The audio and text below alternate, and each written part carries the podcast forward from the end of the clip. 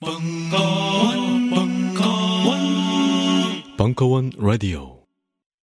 안녕하세요. 컴스테이션 대표 이경식입니다.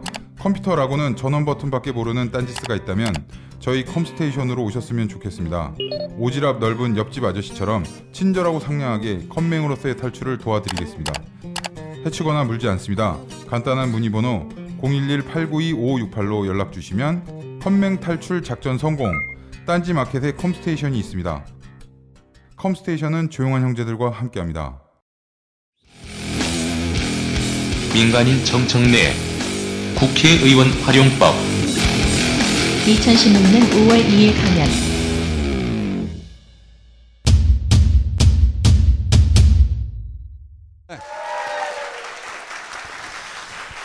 어, 정청래 생계를 위한 에, 강의가 어, 오늘부터 시작됩니다. 어, 오늘 첫 번째 강의고 어, 두 번째는 언제 할지 저도 잘 모르고 어, 김어준 총수도 잘 몰라요. 정청래가 컷오프 됐을 때 여러분 무슨 생각 들었어요? 망했다. 정의당 찍자. 민주주의가 깨졌다. 그런 또 학술적인 얘기 하지 말고 민주당이 미쳤다. 아, 정답에 가깝습니다. 어, 저는 아까 저분은 더불어민주당이 미쳤다 이렇게 에, 생각을 했는데 말했는데 저는 제가 미칠 것 같더라고요. 어. 저는 한 번도 상상한 일이 아니었지만 지금 생각해 보니까 컷오프 될 만했다 이렇게 생각합니다. 왜 그러냐면 제 잘못이고 제 부족함인데 더불어민주당 안에 있기에는 너무나 부담스러운 존재였겠다 이런 생각합니다. 그래서 그 당시는 몰랐고 오늘 우리 보좌관 만나서 들어보니 컷오프 되기 한 2주 전부터 미리 예견돼 있었던 일이다. 그러면서 우리 보좌관이 의원님 그래서 제가 2주 전부터 공기가 이상하다라고 말씀을 드렸는데 의원님은 그건 들으려고 하지도 않고 야 무슨 쓸데없는 소리 하고 그래 라고 얘기했지 않았습니까? 라고 오늘 저한테 얘기를 하더라고요. 생각해 보니 그 말이 맞는 것 같아요. 우리 보좌관 말이. 리얼미터 여론조사 기준으로 5.5%가 떨어졌습니다. 전국 지지도에서 5.5%가 떨어졌다는 것은 수도권의 경우에는 10%가 떨어졌다는 겁니다. 그러면 수도권에서 지지율이 10%가 빠졌다는 것은 지금 총선 122석 중에서 수도권에서 85석을 우리가 압, 승을 했는데 그것과는 정반대의 수도권에서 어쩌면 새누리당이 받아놓은 사, 성적표를 그때 당시 기준으로 본다면 받은 거예요. 3월 10일부터 3월 17일 요, 요 때는. 근데 이것이 어떻게든 극복이 일단 됐어요. 그리고 제가 컷오프가 됐다는 소식을 아직도 당 지도부로부터 전화 받은 건 없어요. 그냥 언론을 통해서 지금도 안 거예요. 어느 누구도 저한테 컷오프 됐다고 저한테 전화한 사람 없습니다. 그리고 재심을 청구했어요. 근데 재심이 기각됐다는 것을 아직도 통보받지 못하고 있어요. 언론을 통해서 그냥 알았을 뿐이에요. 그래서 아 내가 공천이 떨어졌구나 하고 언론을 통해서 알고 그냥 포기한 거예요. 자 그런데 일주일 동안 제가 칩거를 했잖아요. 저는 한 3일 지나니까 힐링이 다 됐어요. 왜냐하면 지금까지 국회의원 총선거에서 어느 국회의원 한 명이 공천이 탈락됐다고 해서 이렇게 전국적으로 들끓었던 적이 없습니다. 제가 이 시대의 참 검색인이잖아요. 다 검색을 해봤어. 우리 할 일이 없잖아. 다 댓글도 봤어요. 봤는데 이걸 웬걸. 내가 국회의원 컷오프 안 됐으면 그냥 공천을 받았으면 감히 보지 못했을 그 놀라운 광경들을 보고 말았어요, 내가. 그래서 3일 지나니까 첫 번째 기대는 아, 재심을 신청하면 너무 이게 지금 전국적으로 문제화되고 들끓고 있으니까 구제가 되겠다. 이런 생각을 솔직히 했어요. 그리고 재심을 신청했어요. 신청을 했는데 그거 있잖아요.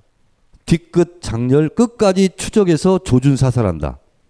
그런 말 있잖아요.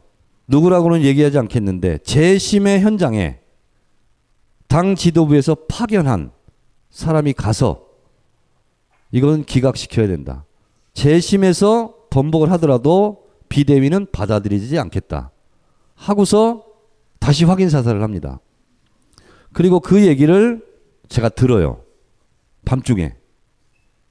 일시적으로 그분들이 아까 여기 있어요. 요, 요분, 요분 내 기억해. 와가지고 무속 안 나간다고 나 붙잡고 막 엄청 얘기를 하더라고. 근데 다 좋은데 침이 너무 튀어가지고. 그뭐잘 모르겠죠? 요 친구, 요 친구 손 들어봐요.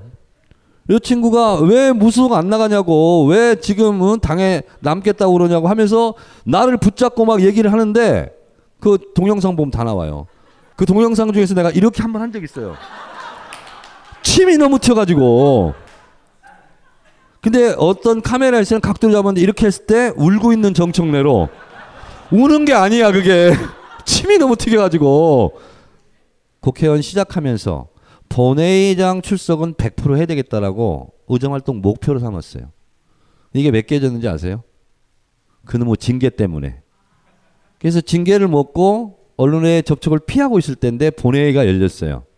의원들이 나오지 말라고. 안 나왔으면 좋겠다고. 왜냐?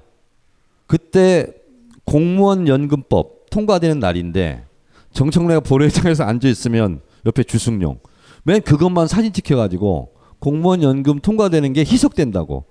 그러니까 안 나왔으면 좋겠다고. 제가 진짜 그날 망설였어요. 근데 10시가 돼도 본회의가 시작이 안 됐어. 그래서 집에 있다가 갈까? 살짝만 갔다 올까? 그래서 빠졌어요. 그 세월호 사건 2, 3주 후, 후인가 장모님이 돌아가셨어요. 전라남도 강진입니다. 근데 어제 돌아가셨어요? 어제 내려갔어요? 오늘 있었어요? 손님 받았어요? 문상객? 내일 본회의가 잡힌 거예요. 아, 오늘. 갑자기. 제가 어떻게 했겠어요? 저 그냥 본회의 올라갔어요. 전, 전라남도 강진에서 차 타고 광주까지 가서 비행기 타고 올라가서 본회의장 출석 딱 하고 한 시간 딱 있다가 다시 내려왔어요. 그래서 그 시간 동안 네 시간 동안 저 만나러 온 사람들 다 못 만나고 그냥 다 가버렸어요. 그 정도로 본회의 출석을 제가 중요하게 생각한 이유는 마지막에 찬성이든 반대든 기권이든 마지막 법안이 통과되는 절차잖아요. 그건 국회의원으로서 내가 다 참석을 해야 되겠다라고 생각을 했죠. 근데 어쨌든 그런 이유로 깨졌어 그게. 그래서 국회의원 활용법을 제가 말씀을 드릴 텐데 그냥 제가 적어왔어요. 적어왔는데 앞에 부분을 그냥 대충대충 얘기하고 국회의원 활용법 일명 갈구기법 네, 그거 말씀드리는데 국회의원은 네 가지 활동을 합니다. 입법 활동, 예산 감시 활동, 지역구 활동, 그리고 정당 활동 이렇게 네 가지로 형성이 됩니다. 설명 안 해도 아시겠죠? 네. 그래서 좋은 국회의원인지 아닌지 국회의원 좋은 국회의원 감별법은 제가 말씀을 드릴게요. 첫째, 많은 상을 타는 사람 중에서 국회 사무처에서 준 상을 받은 국회의원이다. 그러면 그 국회의원은 입법 활동을 매우 잘하는 의원이다. 이렇게 생각하시면 됩니다. 아시겠죠? 아무나 주지 않습니다. 돈까지 줘요. 400만 원. 그래서 국회의원들 명함을 보고 나중에 의정 보고서들 보든 뭐 앞으로 이제 4년 후에 또 총선할 텐데 국회 사무처 평가 입법 개발 우수 의원 수상 이렇게 받은 사람은 그냥 찍어줘도 됩니다. 300명 국회의원 중에서 40등 안에 든 사람들이에요. 아시겠죠? 국회의원 감별법 나중에 또 강의할지 모르겠어요. 자 그리고 입법 활동을 하는데요. 공동 발의는 아무 의미가 없습니다. 진선미 의원이 어떤 법을 만들었어요. 그게 나한테 와 도장을 찍어달라고 그래요. 근데 나 찍어줘요. 의미가 없습니다. 이걸 보고 공동 발의자로 하는데 대표 발의를 몇 개 했느냐. 그리고 몇 개가 통과됐느냐. 이걸 보시면 됩니다. 그래서 앞으로 21대 국회 할 때 100개 이상 냈다. 그러면 찍어줘도 됩니다. 그거 쉽지 않아요. 100개 이상 안 냈다. 그 의심해야 됩니다. 놀고 먹은 거예요. 자, 그런데 공, 대표 발의 중에서도 재정 법안이라는 게 있습니다. 개정 법안은 뭐냐면 예를 들면 이런 거예요. 금치산자, 한청치산자를 용어를 바꾸자. 그럼 다른 걸로 바꿉니다. 그러면 무슨 후견 이런 걸로 바꿔요. 그럼 그 법은 수천 개를 바꿔야 돼요. 그거는 대체적으로 상임위원장이 독식합니다. 입법 성적으로. 그런 건 의미가 없어요. 그래서 법안 발의 중에서도 개정 법안이 아니라 재정 법안이라고 있습니다. 재정 법안은 뭐예요? 없던 걸 만들어내는 겁니다. 이거는 재정 법안을 통과시키는 것은 굉장히 어렵습니다. 제가 17대 초선 때 했던 것 중에 게임산업진흥법 이건 재정 법안입니다. 그래서 e스포츠를 진흥시키자 하는 취지로 했던 그 법은 재정 법안입니다. 개정 법안보다 복잡합니다. 국회에서 상임위에서 공청이 돼야 돼요. 그래서 재정 법안을 두 개 이상 했다. 그러면 상당히 훌륭한 국회의원입니다. 왜? 없던 것을 새로 만들었거든요. 그러면 대한민국의 질서를 뭔가를 새로 창조한 거거든요. 그래서 재정 법안이 두 개 정도 있다. 굉장히 훌륭한 의원입니다. 왜? 재정 법안 4년 동안 하나 통과되기가 굉장히 어렵습니다. 재정법안 한 개 이상 통과시키는 국회의원이 30명을 넘지 않습니다. 두 개를 했다. 굉장히 훌륭한 겁니다. 아셨죠? 예. 어, 박근혜 대통령은 의원 시절에 예, 별로 한 게 없어요. 이미 정청래 vs 박근혜 가지고 비교한 거 있어요. 인터넷 보면 다 있어요. 예, 그런 의원들은 뽑으면 안 됩니다. 자 그리고 국회의원 두 번째 활동 예산 감시 활동입니다. 이거는 너무 복잡하고 길고 그래요. 이거는 그래서 제가 사실은 따로 설명을 해야 돼요. 근데 이게 얼마나 중요한 일인지 여러분 그냥 맛보기로만 보여드리면 이런 겁니다. 우리가 세금을 내잖아요. 그리고 그걸 가지고 국가 예산을 씁니다. 근데 3, 380조 원입니다. 국가 1년 예산이. 근데 우리가 무기 도입을 하잖아요. 미국에서 주로 무기를 사옵니다. 근데 FMS 방식이라는 게 있어요. 그게 뭐냐면 미국의 비행기를 사요. 사는데 미국 국방부하고 직접 거래 안 해요. 미국의 대행업체가 있습니다. 그럼 우리는 거기다가 사는 거예요. 아시겠죠? 자, 근데 비행기 한 대 굉장히 비싸잖아요. FX 이런 것도 나왔지만. 근데 FMS라는 게 뭐냐면 미리 천억을 줘요. 그러면 비행기든 뭐든 물건을 줘야 될 거 아니에요. 아직 덜 만들었어. 좀 기다려. 그게 6개월이 될 수도 있고 1년이 될 수도 있고 2년이 될 수도 있어요. 그러면 천억을 넣었어요. 그러면 이자가 붙잖아요. 그렇잖아요? 이자는 찾을 길이 없습니다. 천억을 넣어서 50억 이자가 발생했어. 2년이면 100억이에요. 그러면 100억을 우리가 가져와야 되잖아요. 근데 그거는 그 대행업체가 먹습니다. 예를 들면 이렇게 빠져나가는 돈 이게 1년에 얼마나 될 것 같아요? 수천억 단위입니다. 예를 들면 이런 것을 막아야 되는 거예요. 국회의원들은. 그러니까 국회의원이 한 명이 활동하는 거에 따라서 예산은 1조를 절약할 수도 있고 10조를 절약할 수도 있어요. 그게 국회의원이 해야 될 역할입니다. 예를 들면 강정마을 그 건설한다고 그게 2,500억인가 이렇게 들어가요. 근데 국회에서 부대 조건을 답니다. 이런 조건, 이런 조건, 이런 조건 다섯 개를 달고 통과시켰어요. 그 다음에는 팔로업이 없어요. 근데 제가 누구예요? 그런 거 다 보잖아요. 그래서 2012년도 이번에 재선 국회의원이 됐을 때 다섯 개 조건을 걸었던 걸 하나도 지키지 않았기 때문에 다섯 개를 다 지킨다는 부대 조건을 다시 하나 걸자. 그게 6항입니다. 근데 그걸 12월 31일 밤 11시 30분에 예산결산 특별위원회에서 제가 수정안을 제기합니다. 수정안을 내요. 수정안은 누구든지 낼 수 있어요. 근데 관행처럼 그 시간에는 안 내죠. 왜? 12월 31일 예산 통과에 맞추기 때문에. 근데 저는 그냥 내. 안 받아줄 수가 없어요. 그러면 자구 수정하다가 하루가 넘겨요. 그럼 내년이 되는 거예요. 실제로 그런 일이 벌어졌어요. 11시 반에 제가 기습적으로 강정마을 해군기지 부대 조건이 다섯 가지가 지금까지 이행되지 않았기 때문에 국회를 너무 무시하는 거 아니냐. 여기에 있는 국회의원님들 여러분 자존심도 안 상하냐. 그러니까 이거를 다시 부대 조건으로 달자라고 수정안을 제가 내요. 그러니까 모든 국회의원들이 맞아. 자존심 상하네. 그렇지만 상하지만 안 돼. 이렇게 할 수가 없잖아요. 말이 안 되잖아. 그 정청래가 마음에 안 들어도 너무 옳은 얘기를 하기 때문에 어쩔 수 없지. 그럼 수정안을 받아줘야 돼. 그 수정안을 받았어.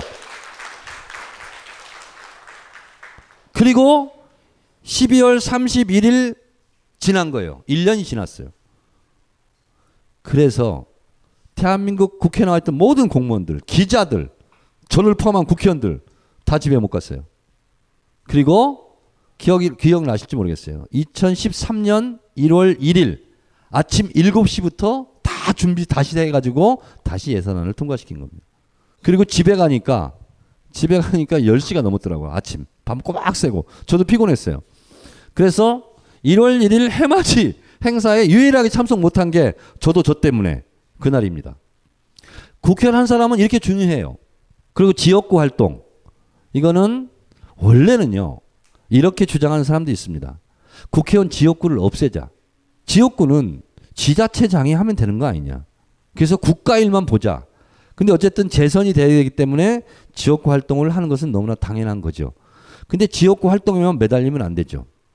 그런데 여기 마포 을에서 혹시 오신 분 계세요? 그 내려보기는 무슨 동 사세요? 합정 합정동 삽니까? 연남동 혹시 아세요? 쌍전 벽해 된 거? 연남동이 떴습니다 지금.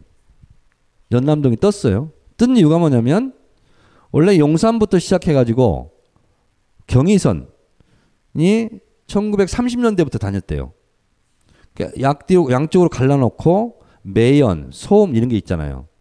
근데 거기다 더해서 2층으로 인천공항까지 가는 것과 가는 걸로 원래는 지상 1층, 지상 2층 이렇게 가는 거였어요. 그러면 아파트 옆에 있는 아파트는 6층 높이에서 기차가 다니는 겁니다. 그럼 어떻게 되겠어요? 난리 나죠. 그래서 2004년도 처음 제가 국회의원 됐을 때 지상 2층으로 가는 기차를 지하로 내렸어요. 그 일을 한 겁니다. 그래서 그때 이용섭 강제로 이번 떨어진 분 그분이 건설교통부 장관했어요. 그분이 결단을 최종적으로 했어요. 그래서 내려가면 50m를 팝니다. 거기다 지하 2층 철, 철길 놓고 다시 25m 위에 다시 하고 그다음에 철길 놓고 그래서 지하 2층으로 지금 그 밑에 기차가 다니는 겁니다. 그거를 성공을 해서 딱 발표했어요. 그랬더니 그 철길 옆은 집값이 헐값이었죠. 전문 용어로 똥값. 평당 800에서 1200만 원이었대요. 발표되는 순간 얼마 되는지 아세요? 4천에서 6천이 됐어요. 그래서 5억짜리 집이 25억이 됐습니다. 그리고 저는 가만히 있었어요. 공사 끝날 때쯤 하니까 위가 이제 나대지가 되잖아요. 그래서 그거를 공원하는 것을 2차 사업을 했습니다. 그래서 용산부터 가자역까지가 공원이 된 거예요. 연남동은 더 떴어요. 연남동 주민들이 똘똘해. 그래서 그 공원을 만든 다른 구간보다 다른 걸 원했어요. 홍제천에서 물을 끌어와서 물이 있는 공원을 만들어 달라. 물길 내는데 7억 들었어요. 그걸 제가 예산을 갖다 줬어요. 그래서 여름 되면요 물이 시원합니다. 사람들이 많아요. 그리고 사람들이 엄청 몰려들었어요. 그래서 연남동이 뜬 동네가 된 겁니다. 근데 이것은 지역 이기주의가 아니라 그런 일이 있다면 국회의원들은 그 지역구 국회의원들은 탁 먹잇감을 딱 낚아채서 무조건 그것은 성공을 시켜야 되는 거예요. 혜택이 됐거든. 그렇잖아요. MBC 본사가 비좁아서 이사를 가야 돼요. 그래서 저는 MBC 본사를 송도, 인천 송도나 아니면 일산에 뺏기지 않고 상암동으로 데려가야 되겠다. 그래서 제가 쫙 작전을 짭니다. MBC 창사 이래 처음이랍니다. 신라 호텔에서 이사회를 해요. 제가 거기 갑니다. 그리고 프리젠테이션을 해요. 왜 상암동으로 와야 되는지. 남북 철도가 연결되면 거기서 출발하는 기착지다. 대륙으로 뻗어가는 MBC가 된다. 뭐 온갖 것을 다 얘기해. 한 시간 반 얘기해. 그때 듣고 나더니 아이고 상암동으로 가야 되겠다고. 그래서 상암동으로 옮게, 오게 된 거예요. 자 그런데 막혔어. 하다가 MBC에서는 새로운 부지, 땅값으로 천억 이상은 쓸 수가 없대요. 근데 거기가 만 평이에요. 근데 평당 3,500만 원이야. 서울시 땅이야. 그럼 3,500억을 내야 땅을 사주는 거예요. 근데 천억밖에 안 돼. 그러니까 MBC에서 포기했어요. 쭉 저랑 일을 하다가. 그리고 다른 데로 가려고 그랬어. 하다가 중단할 수밖에 없잖아요. 제가 2,500억을 어떻게 하겠어요? 그때는 머리를 써야 돼. 하, 그 부분에 고민을 해야 돼요. 순간 아이디어가 딱 떠올랐어. 그래서 상암동, 성산이동 그 주변 주민들에게 다 모아놓고 이제 설명을 했어요. MBC 본사가 일리 오면 여러분들이 많은 부분이 쌍전벽해 하게 되는데 땅값 때문에 못 오게 됐단다. 그럼 우리가 어떻게 해야 되냐? 유치 서명 운동을 하자. 그래서 만 천 명을 제가 서명을 받았습니다. 그리고 서울시에 갖다 줬어요. 오세훈 시장 때. 그러니까 명분이 된다는 거예요. 만 명 넘어가니까 서명 그만해도 되겠다는 거죠. 명분이 됐어요.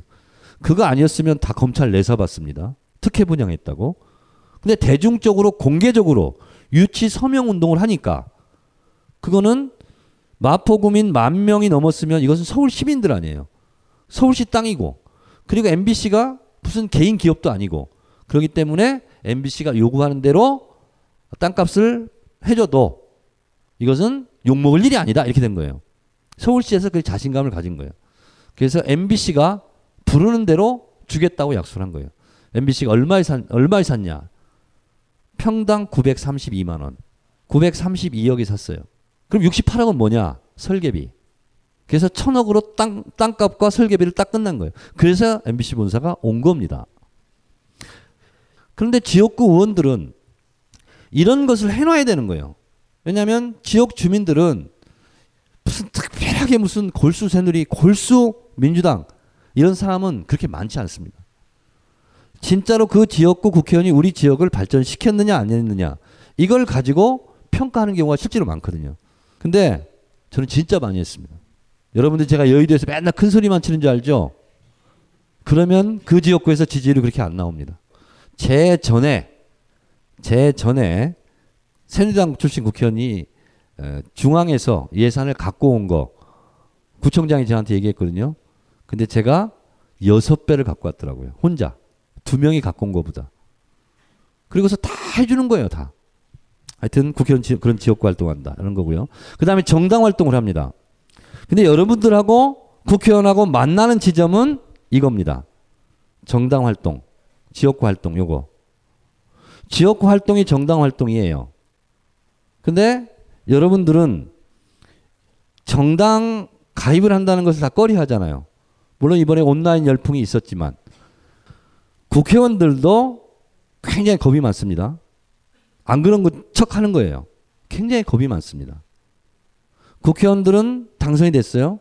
그 다음 목표는 뭐예요? 4년에 또 당선. 모든 국회의원은 여기에 집중해서 달려가게 돼 있습니다.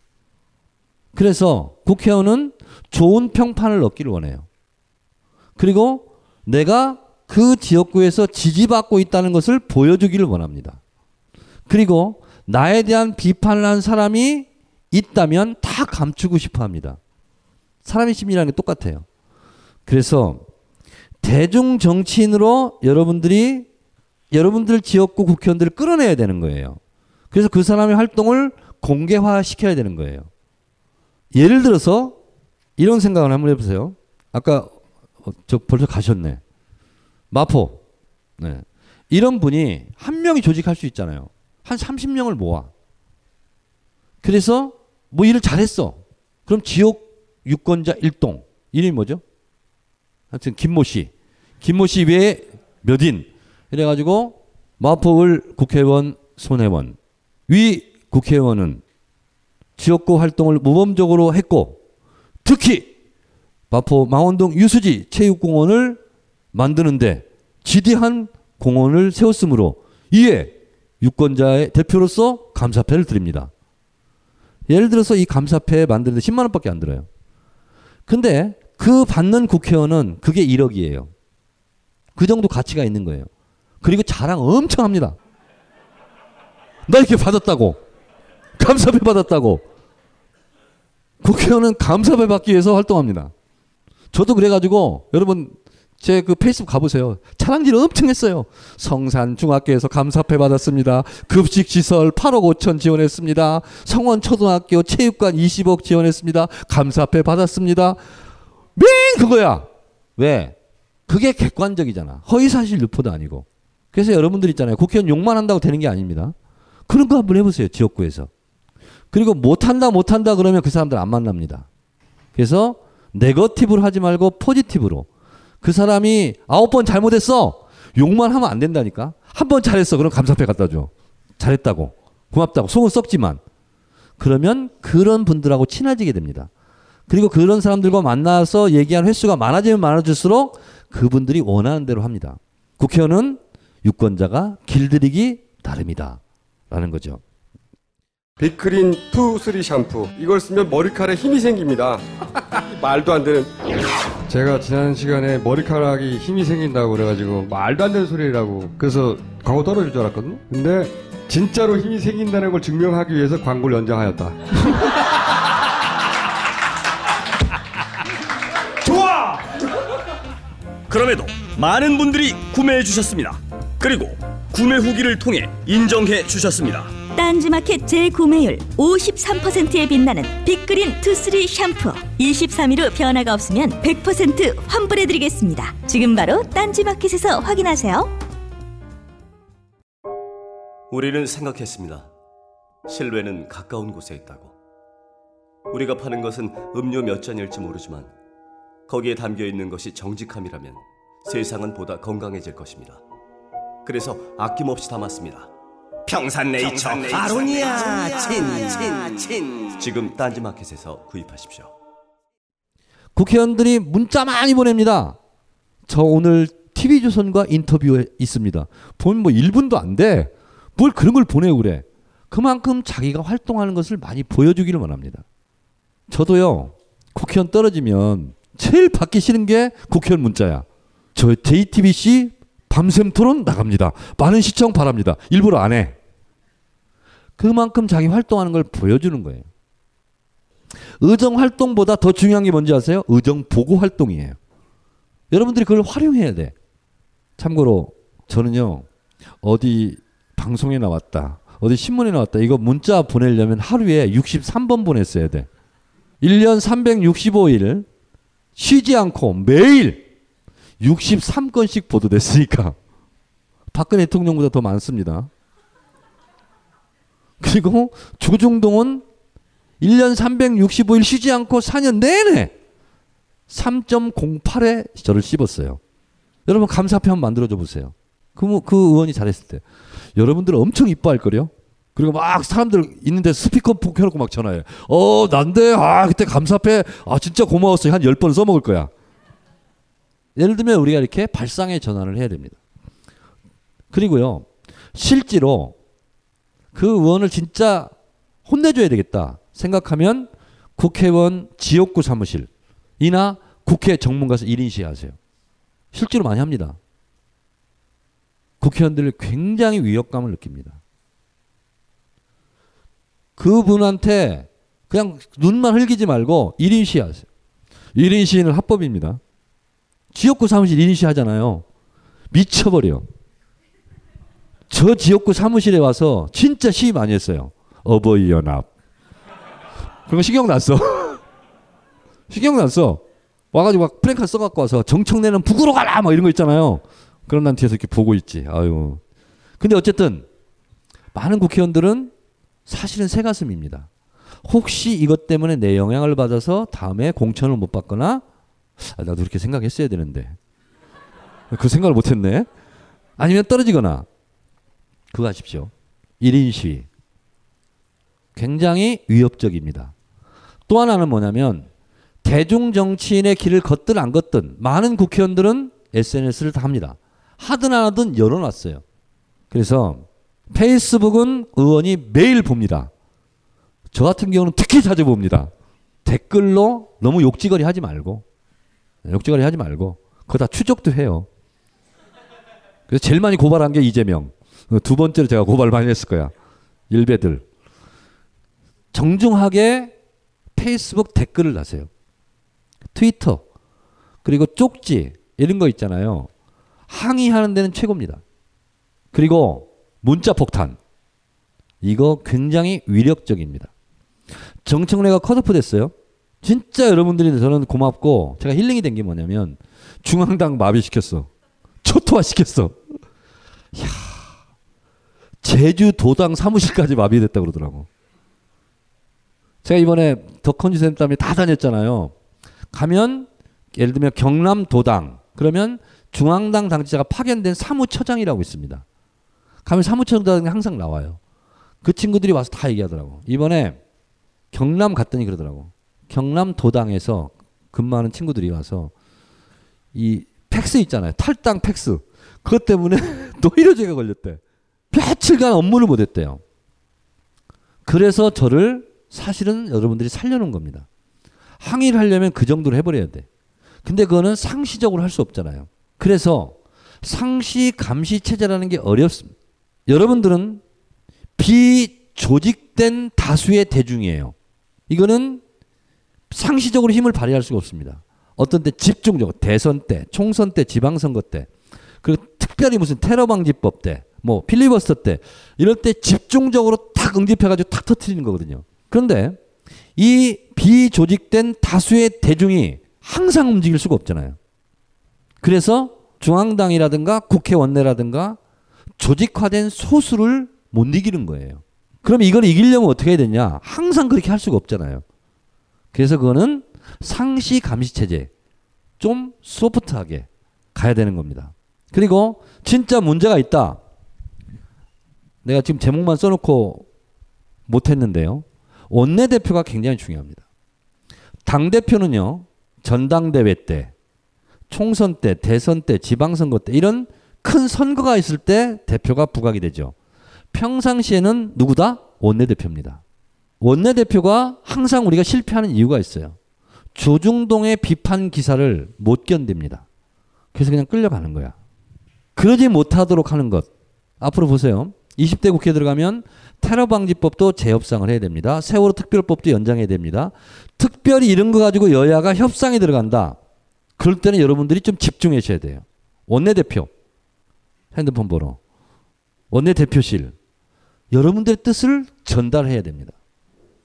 제가 이번에 컷오프 됐을 때 어떤 의원한테 제가 들었습니다.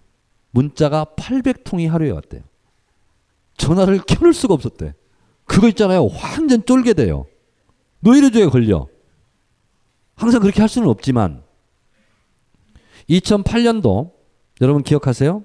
미디어 악법. 미디어 MB의 미디어 악법 날치기 처리 때 그 미디어 악법이 어떤 법인지 아세요?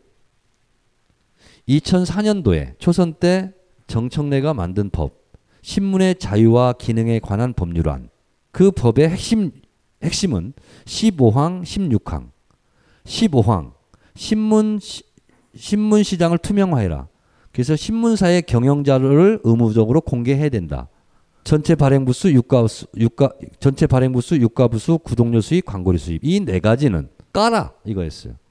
신문사들이 제일 두려워하는 게 그겁니다. 이걸 왜 못 가는지 아세요? 그 당시 기준으로 본다면 조선일보의 전체 발행 부수는 집에 배달되는 거하고 완전히 다릅니다.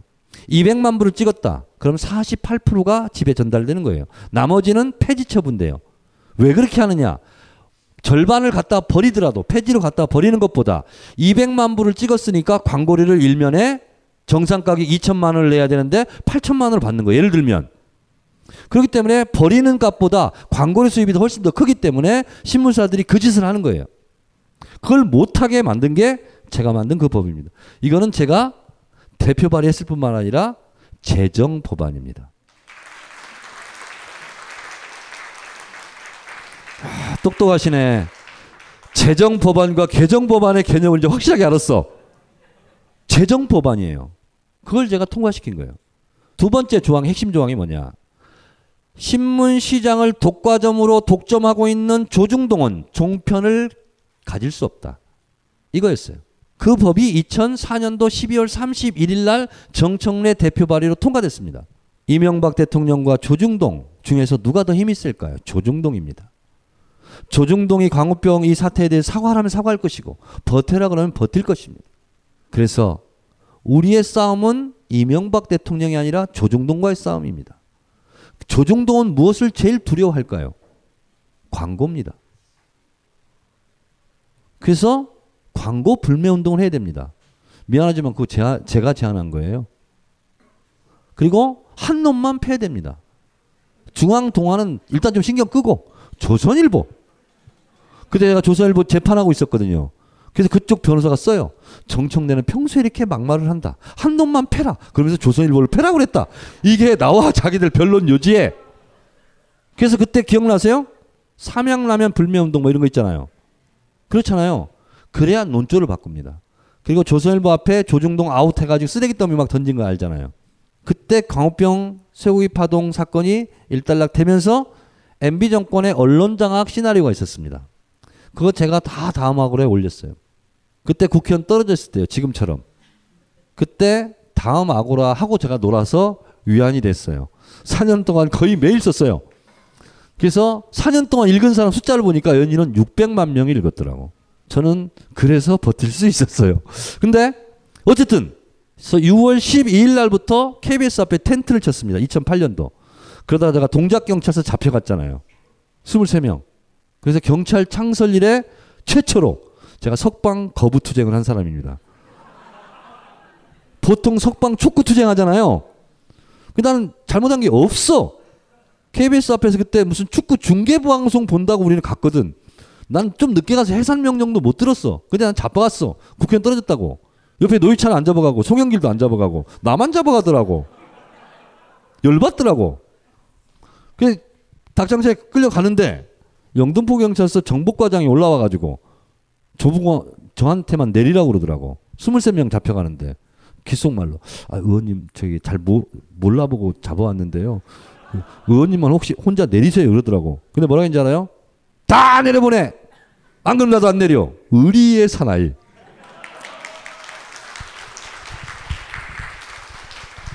그래서 셀프 연행. 그때부터 셀프가 유행했어요. 근데 셀프 연행이 된 사람이야 진짜로. 그래서 동작 경찰서로 갔어요. 그래서 제가 가서 이제 돌아가셨지만 성희보 선생, 그때 최상재 언론노조 위원장 이렇게 다 있었어. 근데 내가 어, 경찰 조사 받는 전문가잖아. 학생 때 네 번이나 끌려가가지고 조사를 다 받은 적이 있어. 그래서 제가 얘기했죠. 어, 자기의 신원을 밝히지 마라. 신원을 밝히지 마라. 왜냐면 우리는 잘못한 게 없는데 잡아왔으니까. 그래서 어, 이제 한 명 한명 이제 조사를 받잖아요. 그러면 경찰이 이렇게 물어봅니다. 정청래 의원님 성함이 어떻게 되시죠? 묵묵부답. 나 묵묵부답이야. 정청래 의원님 제발 이름 좀 얘기하세요. 묵묵부답. 이렇게 진술 거부 투쟁을 하는 거지. 묵비권. 계속 물어봤어요. 새벽 3시까지. 그때 나중에 경찰이 줘라 이렇게. 그 내가 책상을 치면서 졸면 난 탈출하겠다. 마음대로 해라. 그래서 잠을 내가 안 재웠지 경찰. 그래서 결국은 제가 어떻게 된지 알아요? 40대 성명 미상의 체크무늬 남방 셔츠를 입은 남성. 이게 내 이름이야. 근데 그걸로도 분이 안 풀려. 그래서 제가 나를 불법 연행한 어청수는 사과해라. 하면서 경찰 창설 일에 처음으로 경찰서장실 앞에서 연좌 시에 들어갑니다, 제가. 그랬더니 골치 아프다고 빨리 나가라고. 그래서 제가 그다음부터는 투쟁의 수위를 높여서 석방 거부 투쟁을 제가 시작하요. 그래서 결국은 동작 경찰 사장한테 서장한테 제가 사과받고 나온 사람이야. 뭔 얘기가 되게 됐지? 어쨌든 나 까먹었어 지금. 자 그런데 그때 제가 다 해설을 했어요. MB 정권의 언론 장악 시나리오. 그래서 8월 12일 날 KBS 정윤 사장 쫓겨나고 전경들 KBS 들어가고 진입하고 이런 일이 벌어졌잖아요. 그리고 신태섭 KBS 이사 잘리고 뭐 이럴 때예요. 거기에 움직여서 이제 제가 만들었던 신문법 종편을 나와야 되니까 그거를 없애는 과정이 미디어 악법 날치기 처리였습니다. 저는 그때 국회의원 떨어지고 중국에 가 있을 때요. 그래서 그때 우리 야당 의원들이 적기도 했고 힘도 없고 대중적으로도 뭐 칭찬받지 못하고 있는 상황이었어요. 그래서 제가 근데 이것만은 막아야 된다. 종편이 나오는 것만은 막아야 된다. 라는 생각으로 실제로 제가 중국에는 가 있고 방법이 없잖아요. 그래서 제가 다음 화고에 글을 씁니다. 내가 중국에 와 있기 때문에 입수할 수가 없다. 근데 국회 수첩은 쉽게 구할 수 있다. 거기 보면 국회의원들 직통 핸드폰 번호 나와 있다. 나 거기까지만 얘기했어. 그랬더니 그걸 한 두 시간 있다가 그걸 구해가지고 스캔 떠가지고 다 올렸어요. 그리고 나서 야당 국회의원들에게 문자를 보내기 시작한 거예요. 그때 하루에 문자를 받은 사람이 1,500통 받았답니다. 미디어 악법 이것만은 지켜달라. 그렇게 하니까 어떻게 된지 아세요? 등산용 밧줄 있잖아요. 안 그럽니다 원래 야당 의원들도 등산용 밧줄로 몸을 다 묶고 본회장이 나타났잖아요. 이거 처리 날치 처리하면 안 된다고. 그런데도 불구하고 물론 당시 한나라당은 처리를 했죠. 그러나 야당 의원들이 18대 국회에서 처음으로 대중적으로 박수받은 장면이 바로 그 장면이었어요. 대중들, 국민들은요, 못 이겼다고 비난하지 않습니다. 최선을 다했느냐, 다하지 않았느냐, 라고 국민들이 인식하게 만든 첫 번째 사건이 국회의원들 밧줄 묶는 거였어요. 근데 그분들이 왜 묶었겠어요? 실제로 여기에 성의 없는 투쟁을 하면 우리는 다 죽겠구나. 왜? 문자를 보니까. 하루에 수백 통씩, 어떤 분은 천오백 통씩 들어오고. 그러니까 죽을 힘을 다해서 싸우는 겁니다. 내 등 뒤에 있는 국민들이 이렇게 열정적이고 이렇게 뜨겁게 반응하는 것은 국회의원들이 아, 압니다. 여기서 내가 좀 나태하게 너만 밧줄 묶고 난 밖에 나가 있을게. 이러면 죽는다는 걸 압니다. 그래서 제가 제목이 뭐예요? 국회의원은 유권자가 길들이기 나름이다. 라는 거죠. 이번에 저를 죽인 것도 여러분이라고 했어요. 근데 살린 것도 여러분들이야. 그래서 화들짝 놀란 겁니다. 그렇기 때문에 처음 공개합니다. 제가 불출마 선언하고 재물이 되겠다 뭐 할 때 그 다음 날 그분께서 보자고 하더라고. 봤어요. 보고 나서 한 시간 반 동안 얘기했습니다. 만약에 여러분들이 그런 일이 없었으면 저를 보자고 할 이유도 없고 저한테 와서 아쉬운 소리 할 이유도 없고 뭐 그 만난 내용은 제가 얘기를 안 하겠습니다만 한 시간 반 동안 제가 가만히 있었겠어요? 나중에 술자리에서 혹시 막 난리를 쳤어 하여튼 근데 그건 뭐냐 그분들이 나중에 안 거예요 정청래를 하나 잘라도 며칠 지나고 말 거야. 이렇게 생각했던 거죠. 그래서 여러분들이 원하는 국회의원들은 그렇게 지켜주는 거예요. 정청래는 국회의원이 안 됐지만 여러분들이 저한테는 지몬미라고 할 이유가 없어요. 저를 더 지켜줬거든. 마찬가지로 국회의원들이 어떤 쟁점으로 붙었을 때 여러분들은 그분들에게 욕만 할 것이 아니라 그분들이 그 일에 나설 수 있도록 제가 얘기했잖아요. 페이스북, 1인 시위, 지역구 전화하기, 의원실 전화하기, 문자 보내기 이런 거 해야 된다는 거예요. 그리고요. 사람이 칭찬받잖아요. 기분 좋아요. 그러면 마치 여자친구 만나러 나가는 것처럼 남자친구 만나러 나가는 것처럼 그분들이 있는데 가고 싶다니까요. 그리고 호프 번개도 하고 싶다니까요. 근데 그런 거를 두려워합니다. 국회의원들이. 근데 여러분들이 그거는 끌어내야 되는 거야. 그리고 여러분들 국회의원, 여러분들 지역구 국회의원이기 때문에 친해져야 돼요. 국회의원들이 두려워합니다. 대중은 굉장히 사납다 이렇게 생각해요. 그런 게 아니고 대중은 친절하다.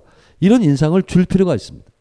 잘하는 국회의원들에게는 여러분들 귀차니즘만 벗어나면 됩니다. 후원금 보냈어요. 10만 원까지는 다 돌려받잖아요. 내가 세금으로. 장하나 의원이요. 박근혜 대통령을 하야해라 해서 한겨레 신문에다가 매직으로 써가지고 했잖아요. 그날 후원금 1억 정도 들어왔다는 거 아니에요. 근데 조중동 이런 언론한테는 죽었죠. 근데 장하나 의원은 그거 한 건으로 후원금을 만땅으로 채웠어. 그런 사람들에게는 그게 옳다 그르다를 떠나서 여러분들이 참저 국회의원 잘했다. 그런 겸 후원금을 쏴주는 거예요.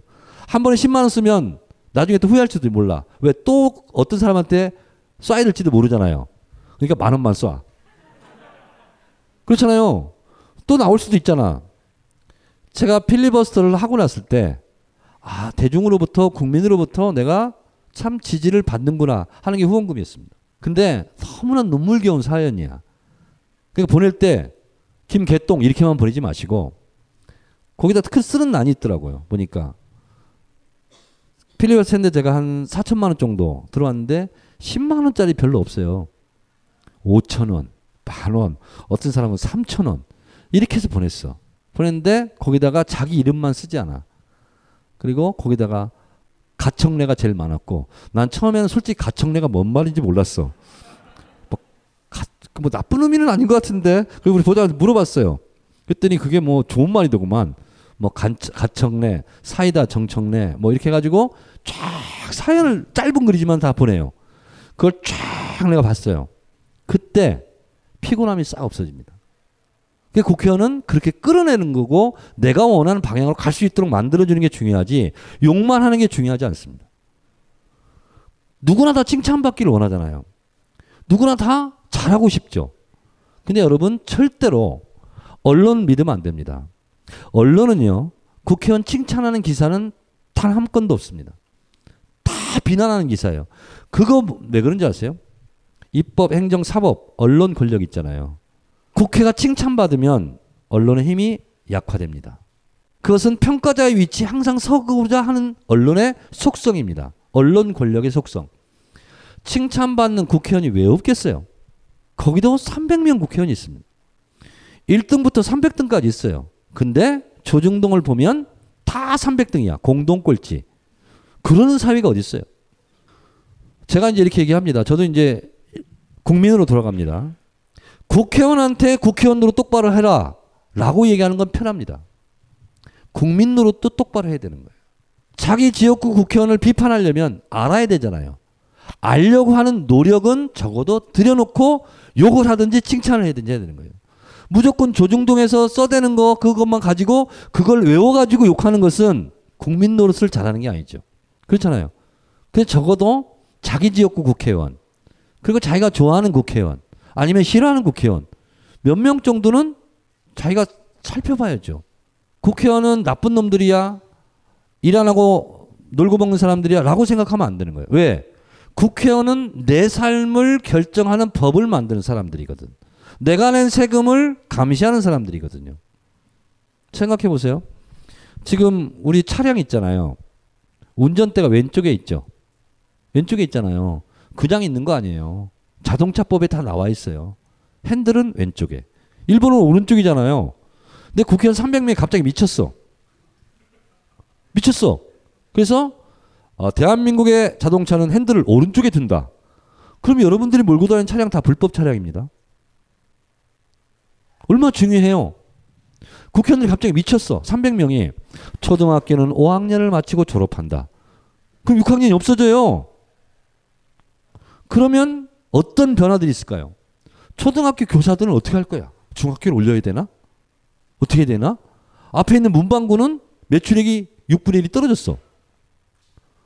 초등학교 학습교재 출판사들 망해. 법 하나를 개정했을 때 나의 생사와 나의 재테크와 직접적인 관계가 있습니다. 국회에서 통과되는 법은 직접적인 재산권하고 아주 밀접한 관계가 있습니다. 대기업들이 왜 국회를 주목하는지 아세요? 확확 달라지거든. 법 하나에 따라서 매출액이 몇 천억씩 왔다 갔다 하거든. 그래서 국회를 계속 notice 하고 있는 거예요. 대기업이 그러는 게 다 돈 때문에 그러죠. 이윤 때문에 그러잖아요. 여러분들 직접적인 이해관계와 관련이 있어요? 그 정도는 성의 표현을 하셨으면 좋겠다. 자, 그리고 내가 그러면 좀 더 적극적으로, 적극적으로 우리 지역구 국회의원 활동에 내가 직접적으로 관여를 한번 해보고 싶다. 그러면 그 지역의 당원이 되십시오. 그리고 돈 내는 당원이 됐어요. 그리고 대의원을 해달라고 했어요. 대의원. 대의원은 두 종류가 있습니다. 중앙대의원이 있고 지역대의원이 있습니다. 지역대의원은 보통 2, 300명이고 중앙대의원은 50명 안팎입니다. 이 50명 안팎은 뭐 하냐? 당 대표를 뽑을 수 있는 권한을 줍니다. 내가 원하는 당 대표를 직접 내가 뽑을 수 있는 거죠. 더불어민주당의 당 대표와 최고위원을 뽑는 룰은 이렇습니다. 지금 얘기했던 지역구의 50명 안팎의 중앙대의원. 이 사람들이 보통 버스 한 대 타고 가서 투표하고 옵니다. 이 사람들이 12,000명입니다. 이 사람들이 45%의 투표권이 있어요. 전체 100% 중에서. 그분들이 찍어주는 것을 12,000명이지만 45% 가 주어집니다. 그리고 권리당원. 돈 천 원씩 내는 사람. 이번에 온라인 입당한 10만 명들은 권리당원이라고 합니다. 그 당원들이 투표하는 게 30%입니다. 돈 내지 않는 일반 당원 이게 10%입니다.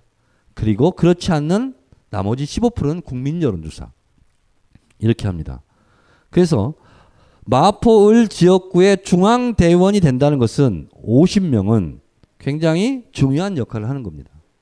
그리고 지역 대원이 있죠. 그 사이에 상무위원회라는 게 있습니다. 90명 이하로 구성됩니다. 상무위원은 90명 이하로. 그리고 지역 대의원은 보통 200명, 300명 정도 되는데 이분들이 뭐 하는지 아세요? 지역 대의원들이 구의원, 시의원 경선 있을 때 투표 권한이 있어요. 이분들이 뽑습니다. 시의원 후보, 구의원 후보. 그러면 내가 지역 대의원 2, 300명 안에 들어가 있거나 상무위원회에 들어가 있거나 아니면 중앙대의원에 들어가 있으면 그 국회의원하고 만날 수 있는 시간이 많은 거예요. 그리고 저도 국회의원 해봤지만 참 와가지고 뭐 이렇게 저렇게 얘기하면 좀 귀찮아요. 그런데 제가 잘했을 때 아 의원님 진짜 짱이야 뭐 사이다 이렇게 얘기해 주면 그 사람 계속 만나고 싶어 이렇게 그렇게 하라고요. 왜 국회의원이 수박 수만 가지 일을 하는데 마음에 안 드는 일이 왜 없겠어요? 왜 마음에 안 안 드는 일만 있겠어요? 자기가 봤을 때 이건 잘했다 그러면 그 의원한테 전화도 하는 거야. 문자도 하고. 의원도 그거 되게 좋아해요. 그러면서 그분들이 원하는 방향대로 국회의원 할 수 있도록 그 국회의원을 도와주는 것도 되고 그리고 내가 원하는 것도 할 수 있고. 그리고 그 국회의원한테 나 혼자가 아니라 여러 명이 아 의원님 이번에 문재인 대표 좀 도와주세요. 한마디 좀 해주세요. 이러면 한다니까요. 제가 봤을 때 손혜원 국회의원 당선자가 제가 컷오프 됐을 때 글을 쭉 씁니다 글을 쭉 써요 사람을 이렇게 손혜원 국회의원은요 대중정치인으로 성장할 가능성이 매우 높은 사람입니다 굉장히 빨라요. 받아들이는 게. 그리고 바꿉니다. 생각도 바꾸고 행동도 바꿔요. 처음에 제가 컷오프 됐을 때 저랑 친하잖아요. 막 제 편을 들어줬죠. 그런데도 뭐라고 썼냐면 정청래원 이건 받아들여야 된다. 그리고 우리 남편 말에 의하면 정청래원을 잘랐기 때문에 나도 이제 이번을 찍겠다. 그 예를 씁니다. 페이스북에. 그리고 폭격을 맞아요. 댓글로. 그거 지웁니다. 그리고 대중이 원하는 방향대로 쭉 갑니다. 그리고 나서 확실하게 입장을 정리합니다. 그리고 행동하잖아요, 요즘. 보세요. 그분은 잘못됐다. 정청래 컷오프 할 때부터 판단이 그래지기 시작했다. 돌아오지 어려울 거다. 그 얘기를 하는 이유가 뭐겠어요? 얼마나 그걸 얘기를 하는데 어려웠겠습니까? 수십 년간 자기 멘토였는데. 그러나 그것보다 더 중요한 게 뭐냐면 국민들의 마음이죠. 대중들의 반응이죠. 그래서 싫지만 자기는 국민의 눈높이에 맞춰서 정치를 해야 되기 때문에 국민의 편에 서 얘기를 하는 겁니다. 그런 거잖아요. 그게 손혜원 의원은 며칠 만에 바뀌어요. 빠른 분이니까. 근데 그렇 손혜원 의원처럼 위원 그 위원장처럼 빨리 바꾸는 사람도 있고 좀 천천히 바꾸는 사람도 있어요. 그러나 하나의 국회의원을 움직인 거예요. 손혜원 위원장 페이스북 친구들이 들어가서 손혜원 위원장의 마음을 바꾸는 거 아니겠어요? 아주 모범적인 사례예요. 거기에 댓글로 자기 주장을 했던 국민들도 위대했고 그걸 빨리 받아들여서 지울 거 지우고 버릴 거 버리고 알았다 여러분들의 뜻대로 하겠다 하고서 나서서 얘기하는 손혜원도 훌륭한 거예요. 그렇지 않습니까? 그것이 저는 모범사라고 생각하는 거예요.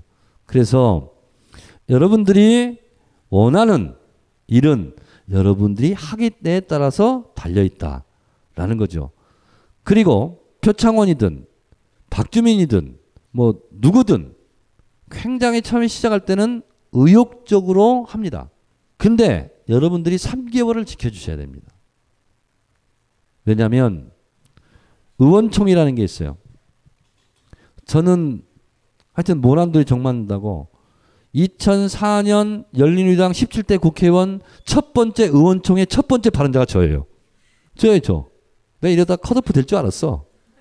그래서 제가 뭔 발언을 하냐면 우리가 헌정사상 최초로 과반 의석을 차지했다. 우리가 잘나서 우리가 똑똑해서 된 게 아니다. 우리는 노사모 그리고 우리를 지원해줬던 국민들의 뜻에 따르지 않는 순간 한 방에 훅 간다. 우리 잘났다고 생각하지 말자.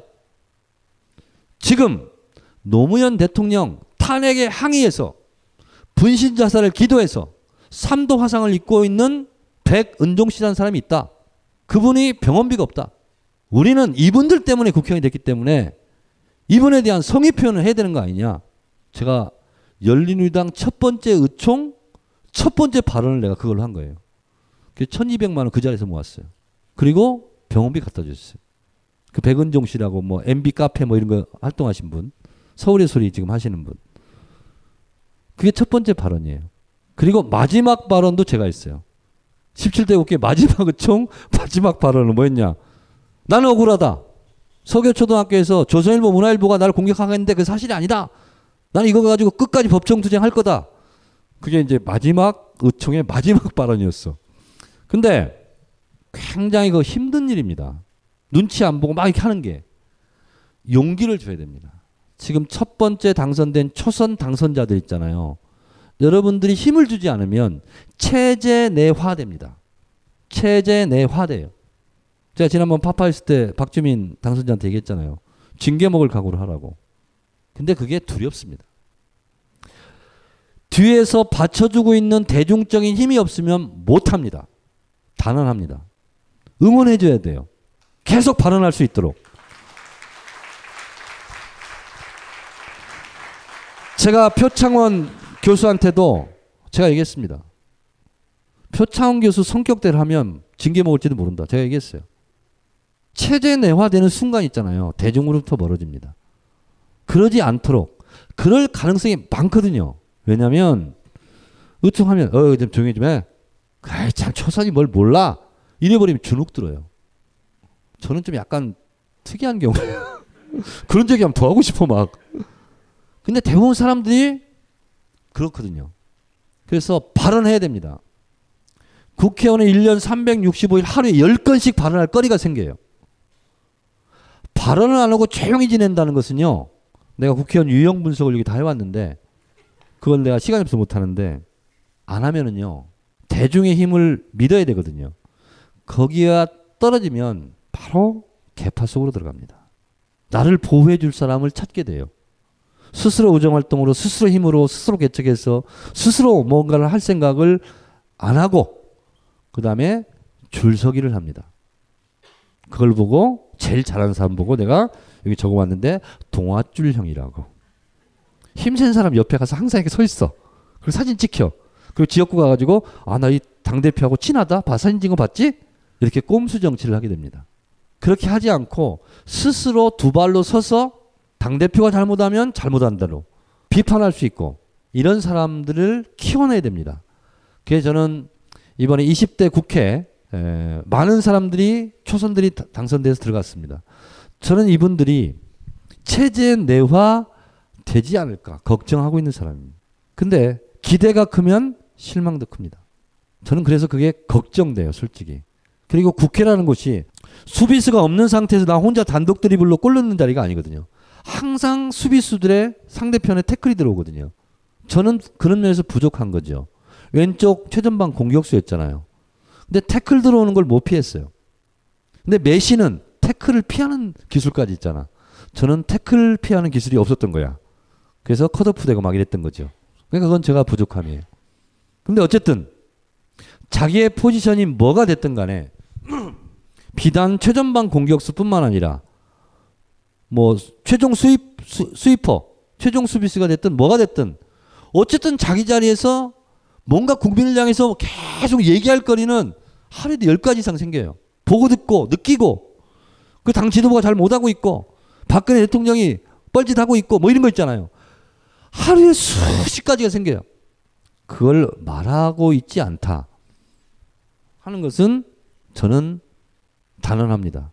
생계형 직업형 국회의원이 되려고 작정한 사람들이에요. 논란의 중심에 끼어들려고 하지 않습니다. 대중 정치인은 대중의 이슈를 대중의 언어로 대중에게 말하기도 하지만 항상 논란의 중심에 갑니다. 그게 바로 노무현 대통령 유형입니다.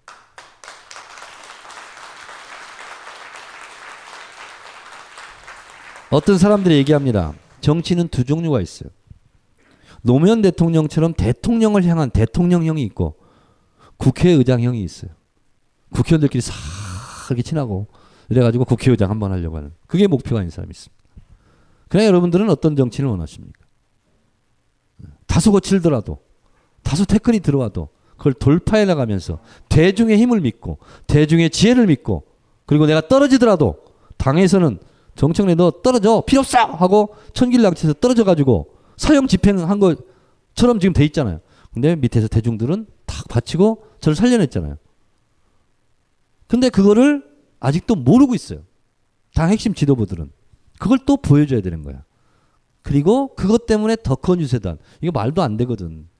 콩천 떨어진 놈들이 뭔 힘이 있다고 웃긴 거지 한마디로 무슨 개그 콘서트에다 좀 나올 법한 그런 일을 했겠어요. 그건 바로 대중의 힘이었고 대중의 응원과 박수였다.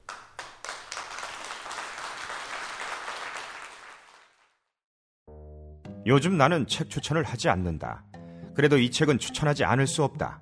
나는 딴지일보 읽은 척 매뉴얼의 애독자였으니까. 이웃시민 고전은 직접 반려들어 읽는 게 가장 좋다. 그게 여의치 않으면 너부리의 읽은 척 매뉴얼을 읽어라. 읽은 척 매뉴얼은 고전들의 뒤틀린 소개이자 색다른 비평일 뿐만 아니라 그 자체로 고전과 맞먹는 유사 고전이다. 고종석 그는 딴지일보 역사를 통틀어 가장 딴지적 글쟁이다. 김어준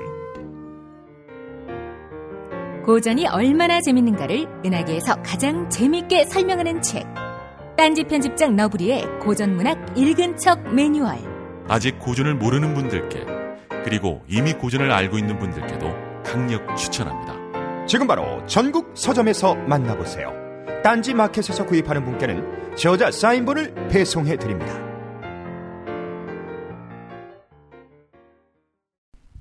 제가 목포 교도소 감옥살이를 할 때 단식을 한 적이 있습니다. 손해 민주화 투쟁. 그때 제가 옥중 투쟁 위원장이었습니다. 우리는 그 순간에도 가만히 있지 않아. 8일 단식을 했습니다. 24일. 20, 아, 24일에 24끼. 24끼를 굶었어요. 더 이상 할 수가 없었어요. 힘들어가지고. 그리고 제가 그냥 포기했어요. 24끼를 굶고. 너무너무 힘들었어요. 걸어다닐 힘도 없고 그래서 누워가지고 차, 장마 지는 6월 30일 날 시작했으니까 7월 8일쯤 됐을 거예요. 소낙비는 쫙 내리고 그 주경 주 주병선인가 칠갑산 콩반매는 아낙네야 배적삼이 흠뻑 젖는다 이렇게 그 노래는 구슬퍼 배는 등짝에 붙어가지고 할딱할딱 거리면서 진짜 힘들었어요. 근데 그 칠갑산이란 노래가 정말 힘들더구만. 어머니 생각도 나고. 그래서 참 이게 누워 있으니까 눈물이 양쪽에 탁 해서 계속 고이기 시작해. 마룻바닥에. 그리고서 제가 울면서 내가 졌다. 이렇게 하고 교동원을 불러요. 그러다 밥 먹겠다. 내가 걸었던 목표, 투쟁 목표는 하나도 이런 게 없습니다. 그리고 단식을 접어요. 자, 그런데 24끼도 못, 못, 못 참고 포기했던 단식인데 세월호 때는 24일을 하잖아요. 24일을 해. 24일을 했는데 한 번도 그 근무 시간 아침 9시부터 저녁 10시까지 근무 시간에 기대해 있어 본 적도 없어요. 쌩쌩해. 두 시간에 한 번씩은 담배 피러 가. 힘 하나도 안 들어. 아침에 산책해. 어떤 극우 보수 인터넷지에서 저렇게 쌩쌩한 걸 보니까 밥 먹은 것 같다. 그래 나한테 고발당했어요. 진짜 밥, 그건 모르는 거야. 중간에 빵 한 쪽이라도 먹잖아요. 못 참습니다. 단식 포기해야 돼요. 견딜 수가 없어요. 뭐 하나 들어가면. 저는 그냥 물만 들어갔거든요. 가끔 가다 담배 연기 들어가고. 좋더라고. 22일째 됐나? 어떤 스님이 와서 진방을 하더니, 아, 정의원은 특수 체질이야. 아주 단식을 위한 몸이래. 그래서 40일에도 끄떡 없겠대. 아무런 힘든 건 몰랐어요. 솔직히. 왜 그런지 아세요? 감옥에 있을 때는 어느 누구 하나 응원하는 사람 없어. 근데 광화문에 있더니 하루에 한 300명씩 와서 응원을 해. 아, 의원님 짱! 그러니까 힘든지도 몰라. 힘들려다가, 아, 이렇게 하면 안 되지. 딱 이렇게 앉아있고. 그렇게 와서 응원을 했어요. 대중의 응원의 힘은 그런 거예요.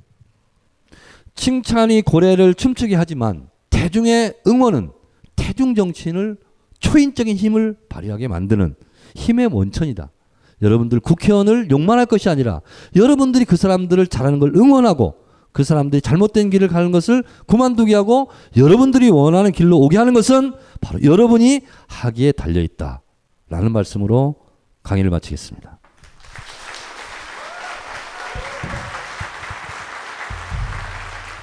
김빈 잠깐 올라오세요.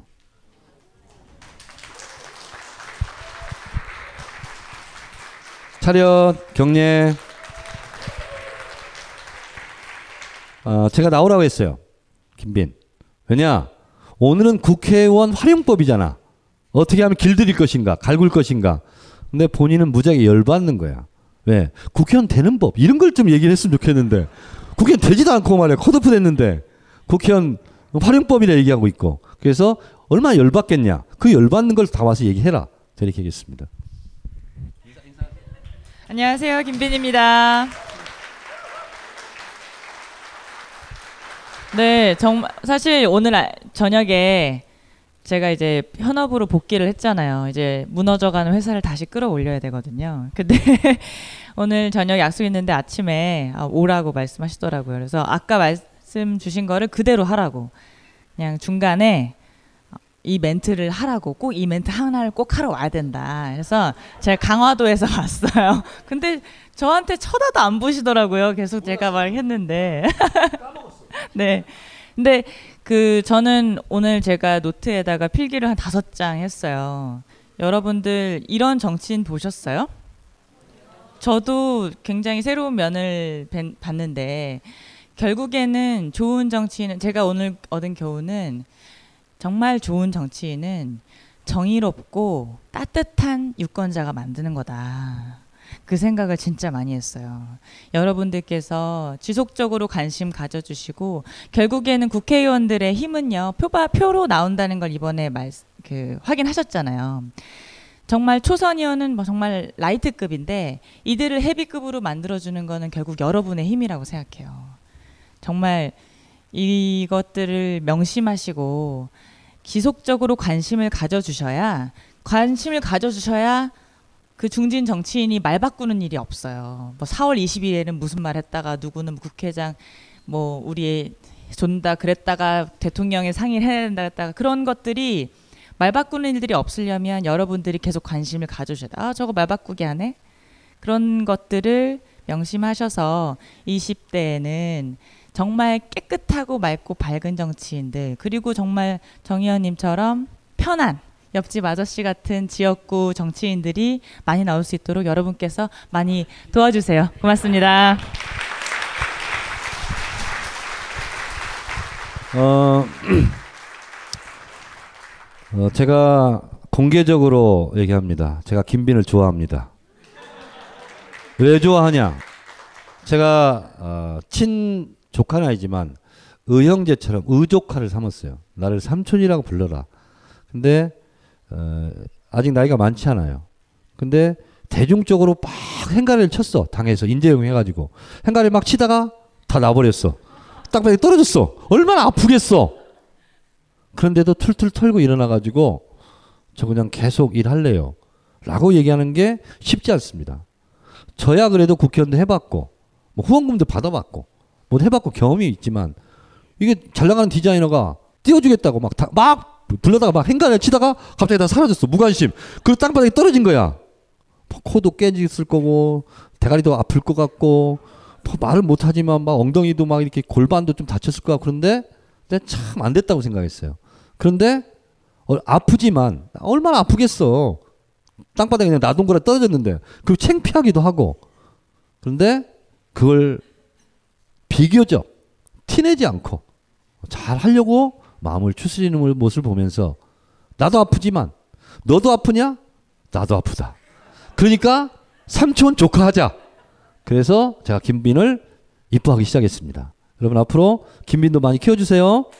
네, 고맙습니다. 잠깐 기다리고 있어요. 질문 받겠습니다. 정말 많은 분들이 응원했지만 결국 호남은 졌습니다. 이유가 뭘까요?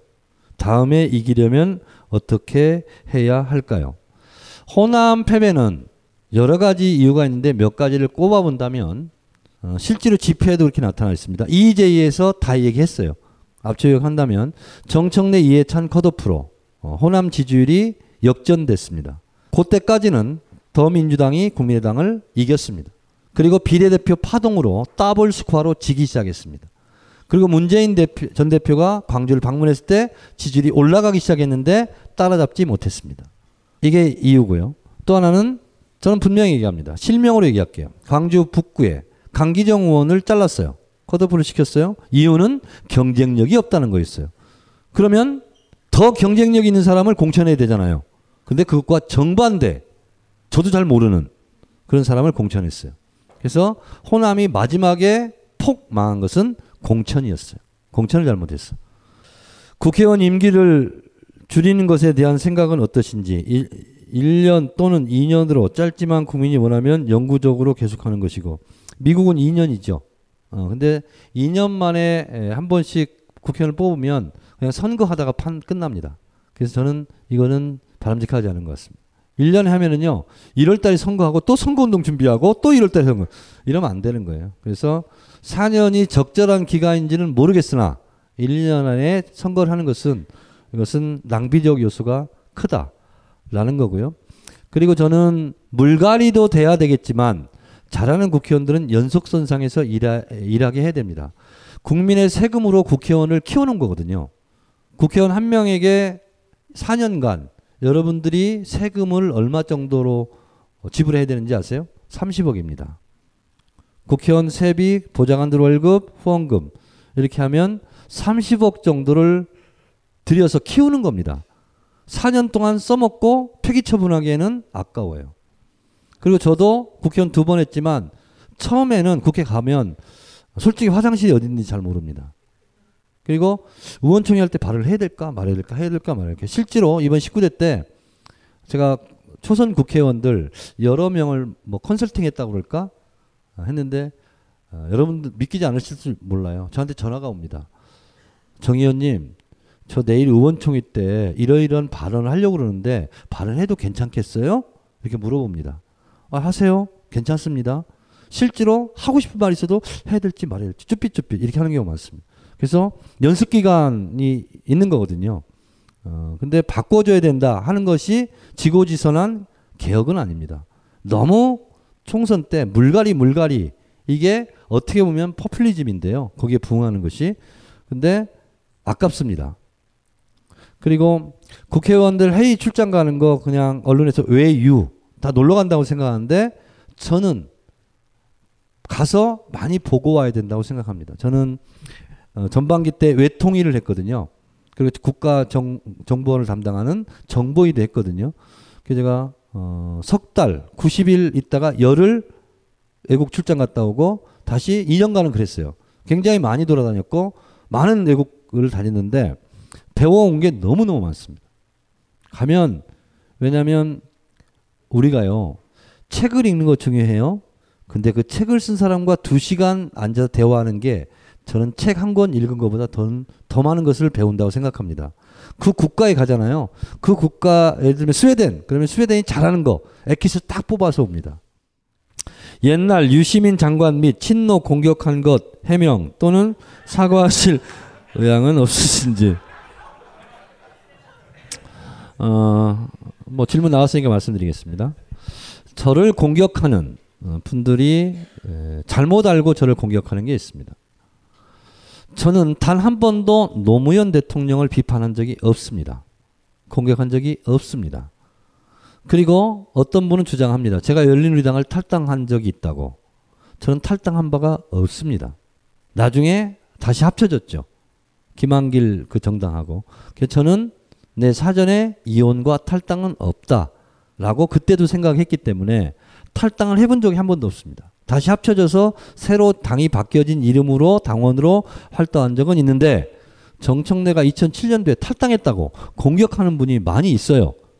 잘못 알고 공격하시니까 그분께서 정정해 주시기 바랍니다. 아셨죠? 저는 친노라는 표현을 좋아하지 않습니다. 386이라는 단어도 제가 제 입으로 쓰지 않습니다. 왜 그러냐면 이유가 있습니다. 386이라는 말은 보수 언론이 만들어낸 프레임입니다. 마치 옛날에 운동권의 명함을 가지고 지금도 기득권을 누리고 갑질을 한다. 끼리끼리 몰려다닌다. 하는 공격용 용어로 만들어낸 말이 386입니다. 저는 근데 조중동에서 얘기하는 386과 어울려 다닌 적 없습니다. 저는 억울하게 386으로 도매금 처리된 적은 많지만 미안하지만 그분들하고 저 가는 길이 다르기 때문에 노선이 다르기 때문에 같이 뭐 해본 적 없습니다. 그렇습니다. 그리고 친노라는 표현을 제가 좋아하지 않는 이유는 노무현 대통령은 대한민국의 대통령이지 친노 개파 수장이 아닙니다.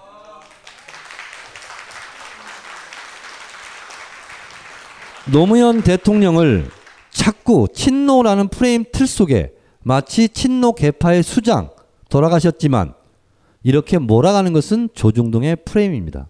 그래서 친노, 비노라고 판가리 하는 것 자체를 우리는 거부해야 됩니다.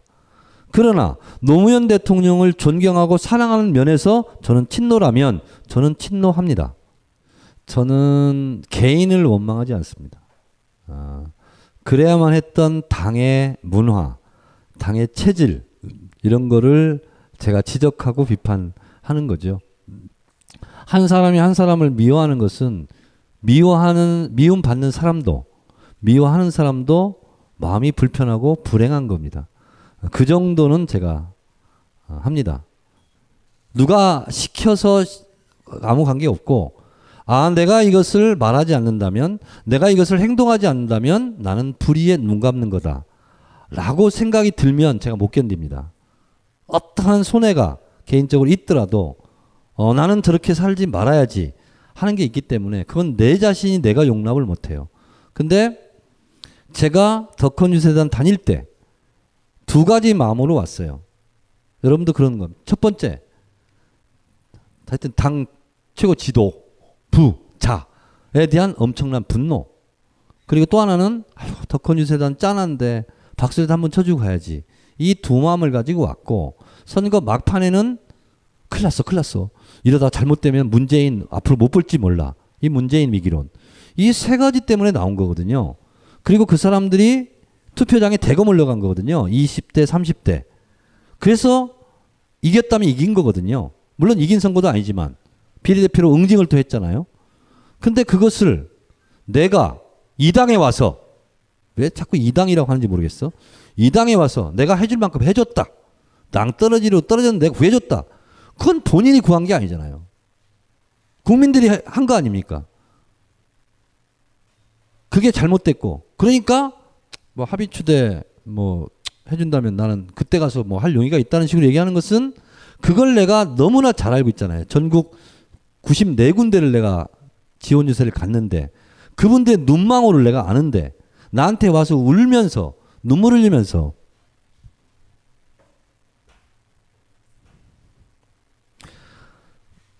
그 눈망울을 제가 잊을 수가 없었어요. 내가 여기서 그냥 내가 좀 덜 까이려고 좋은 소리 들으려고 그냥 여기서 눈 감는 것은 그분들의 눈망울에 대한 배신이다. 나는 이렇게 생각했어요. 어, 오늘 마무리하고 맥주 마시기로 하죠. 감사합니다. 고맙습니다.